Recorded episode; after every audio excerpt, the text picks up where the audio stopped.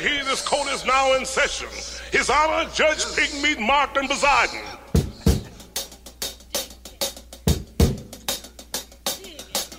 Yeah, he, yeah, he, the coat of swings, is just about ready to do that thing. I don't want no tears, I don't want no lies. Above all, I don't want no alibis. This judge is hip, and that ain't all. He'll give you time if you're big or small. Fall in line, or this coat is neat.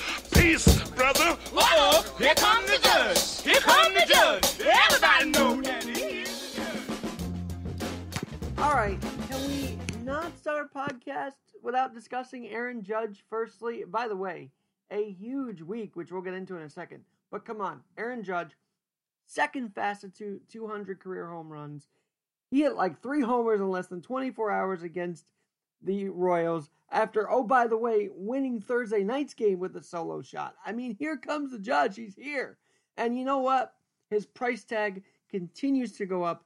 And I've always said this with that flick of the wrist, he can send a ball 12,000 miles. Grand slam, whatever you need him to do, he's there. Walk off when you got him. And also, he was in the same uh, ranks as Mickey Mantle with the pace of home runs he's hitting. I mean, um, Talking Yanks is saying he's on pace to hit 66 homers. By the way, if the Yanks do win today, Judge and the Yankees go to 70 wins at the end of July. I was hoping 70 and 25. Um, obviously, my math was a little off there, but I'll take 70 and 33 any day. I, am still worried about the Astros. Come on now. And for the Mets, of course, I'm still a little nervous about their chances in the postseason because it's it's still shaky. You, you got to see deGrom back. You got to see Scherzer do what he did against the Yankees. They swept the Yanks this week, by the way. In case you didn't know on Alex Garrett podcast, and they swept the Yanks this week. Pretty nuts. But yeah, I couldn't not start this without talking about Aaron Judge because instead of rise and shine, this city literally is all rise and shine in the Big Apple for Aaron Judge. It seems like his town at the moment, doesn't it? But personally, personally, this has been a big month. Not only do we continue to talk about the ADA, and as I mentioned, it, it's an interesting topic because as I, keep saying, I none of us in the disabled community want to be defined by our disability. We want to be out there. However, having the disability rights is huge, and it's 32 years of the ADA. Uh, on my on the station I work at, I was blessed to be on the air a couple of times this week, and uh, I'm going to start with what happened on Monday, filling in, or well, training to fill in uh, as a board op on the Joe Piscopo show. This happened.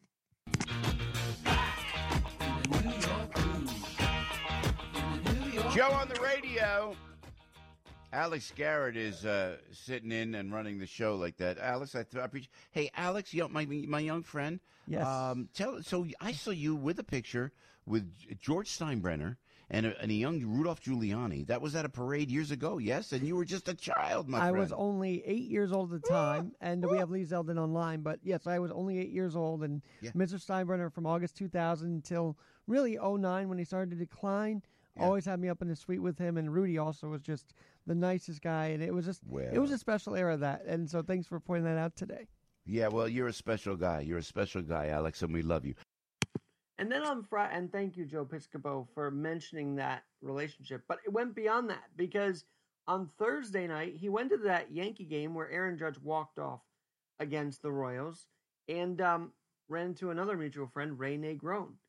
And then in the link below, I don't have, I don't want to, I don't have a lot of real estate to cover it here, but in the link below in the description, 6 a.m. hour on Friday, you hear the conversation about the full context of my connection with George Steinbrenner and the relationship that um, my dad and I and him had built over 10 years or so. And it was very special. So thanks to Joe for not only, and Al, and Jerry Crowley, and Matt Simbalin for trusting me to be back on the board for Piscopo, and also for mentioning that story, Joe. Thank you so much. And then it continued. On Tuesday was the 32nd anniversary of the Americans with Disabilities Act. And sometimes you might hear me on Invite Health Radio. Uh, Dr. Amanda Williams likes to say I, quote unquote, drive the ship. But this conversation, this was one of the most nervous times on radio because I really wanted to honor Dr. Henry Viscardi, the really the godfather of the ADA, the man behind the Viscardi Center, who was given many, many kids a chance to thrive and then some as, as adults.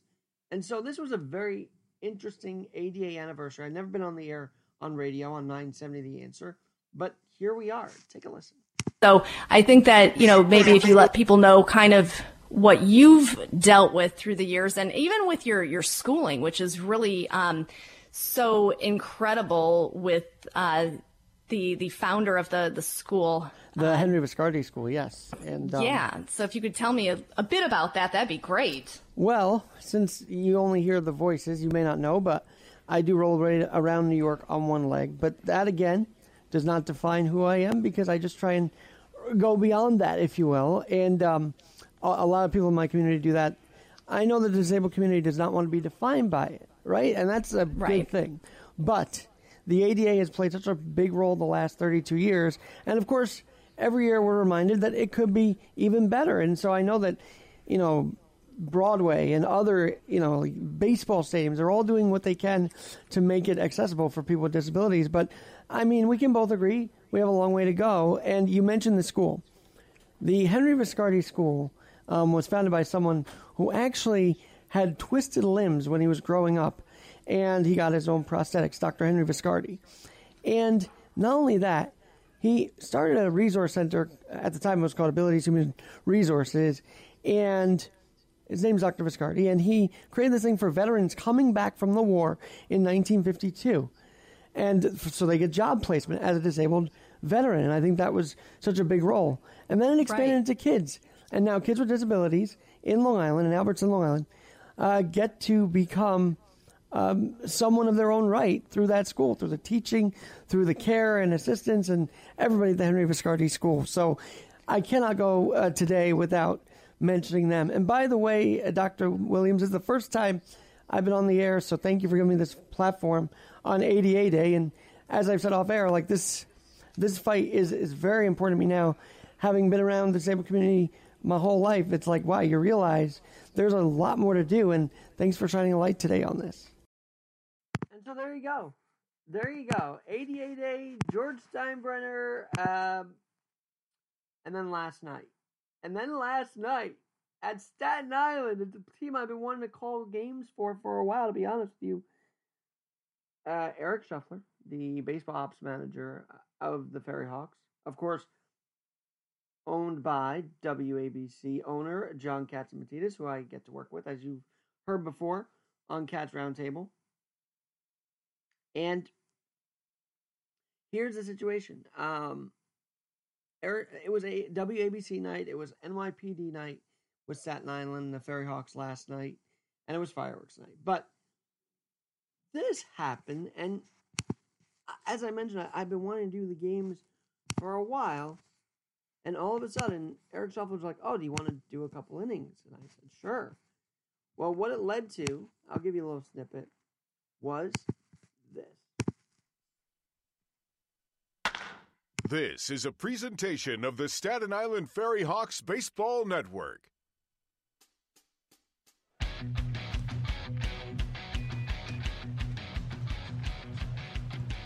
We welcome you back to Community Park. 2 1 score. Barnstormers leading the Ferry Hawks here in the middle game of the three game set.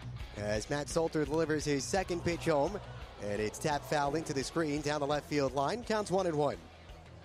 Here in the top half of the fifth, we are joined by Alex Garrett, engineer at WABC 770. Welcome to the broadcast booth. Ah, thank you so much for having me tonight. And it's a beautiful night for a game, obviously WABC night. And uh, full disclosure, I work uh, as well as a 970 The Answer. I want to get both both plugged there. you Shameless know? plug. So Take advantage of the airwaves. there you go. But uh, I know that this is sort of the first year doing the Ferry Hawks. How's it been so far this year? Pitch Holmes outside, two and two. Well, they say scores are arbitrary in this business, right? But obviously, the Ferry Hawks had a, a difficult first half of the season, 18 and 47. That's was 10th out of the 10 teams. Second half of the season, though, feels like playoff baseball. Two twos up and away. I've been following the ter- uh, the turnaround on uh, social media. I think the Ferry Hawks are doing an incredible job with that. I mean, every night uh, you see a highlight or two, and it's like, whoa, they're making a comeback here, and it feels good to have baseball back in Staten Island. You know, because we all kind of grew up with the Yankees, and now there's baseball, this beautiful ballpark again. Isn't that great? The conversation went on for two innings. I mean, uh, Johnny Wincott is the broadcaster there, and he was like, "Ah, you want to keep coming on it? You want to keep going? You know, these innings are one, two, three, literally one, two, three innings." And I said, "Sure." So I did about two innings. There goes my crutch. um, but I did a couple innings, and uh, that was fun.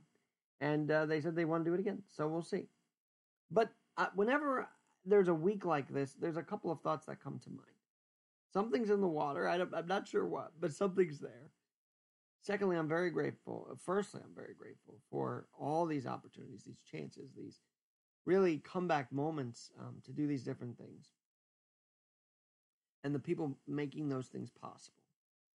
And thirdly, I'm just thankful I'm just a kid on a rollerblade rolling around New York City, backpacking it one day at a time, because I don't care about first class. I, and my mom and my dad and, and Vic, they all taught me to be grounded, a grounded individual. And let me tell you, whenever you're on the air, sometimes you think things. But for me, being back on my rollerblade, commuting on the subway, backpacking it, that just is great. But I did a lot of introspection as as all of this is going on, and this is where I'm going to be a little more vulnerable and open. Okay.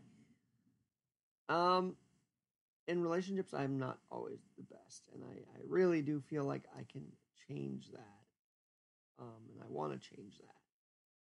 Because I look at eight years ago with Humans of New York, and while all this stuff is happening and all these things, I I still care about the interpersonal connections, and to be honest, I don't feel I've done as good a job or as as well as I could have to maintain some of my closest interpersonal connections and friendships and I want to do better, and I'm going to commit myself to do better. I want to listen to people more. Um, I want to literally uh, shut my mouth sometimes, just hear the other person out, and not be as defensive. And I think as we close July, um, the adaptability fight never ends. The fight to bring on adaptive, the goal to bring on adaptive voices never ends. But I have to adapt myself. And yes, supporting Trump did do a lot of damage to to what that moment on Humans of New York meant, I feel. And I don't regret that. I just, I need to figure out myself again. And maybe this is the summer of my own reclamation. Maybe it's a time I just settle down, calm down, and just be. Because sometimes I don't always feel my best self and I don't always feel like I can listen to people. I don't always feel like I can um fully emotional be there for people because I'm always on the go, Garrett on the go. But what the last few months has done is humble me big time, and I'm grateful that those who stick around continue to, and I miss those who haven't. Maybe they'll come back around again. I don't know. But ultimately, it was a wake up call to work on myself and not presume health is going to be the best every day and not presume that health will just resolve itself and not presume that um, health is always there. You know, you take, when things are going good, you take health for granted. But no more. That is one of the big goals I'm working on this summer. And so I appreciate all of these things going on right now. And I just say to those I've kind of, um, I wouldn't say stepped on, but those I've not done well by, I'm sorry. And I will work better on that as we hit August, a new month. I love when Mondays are the first day of the month. I think that's a very special thing. And thanks for letting me be vulnerable there for a minute. But Onward and upward. Thanks again to Joe Piscopo. Thanks to Amanda Williams, Invite Health, Mary Papayo, Al, Jerry, Matt Zambolin, John Catsimatidis, Frank Morano, Curtis, nine years ago. And there's still a lot more to go. We'll keep you posted here on the Alex Garrett podcast. Thanks for listening.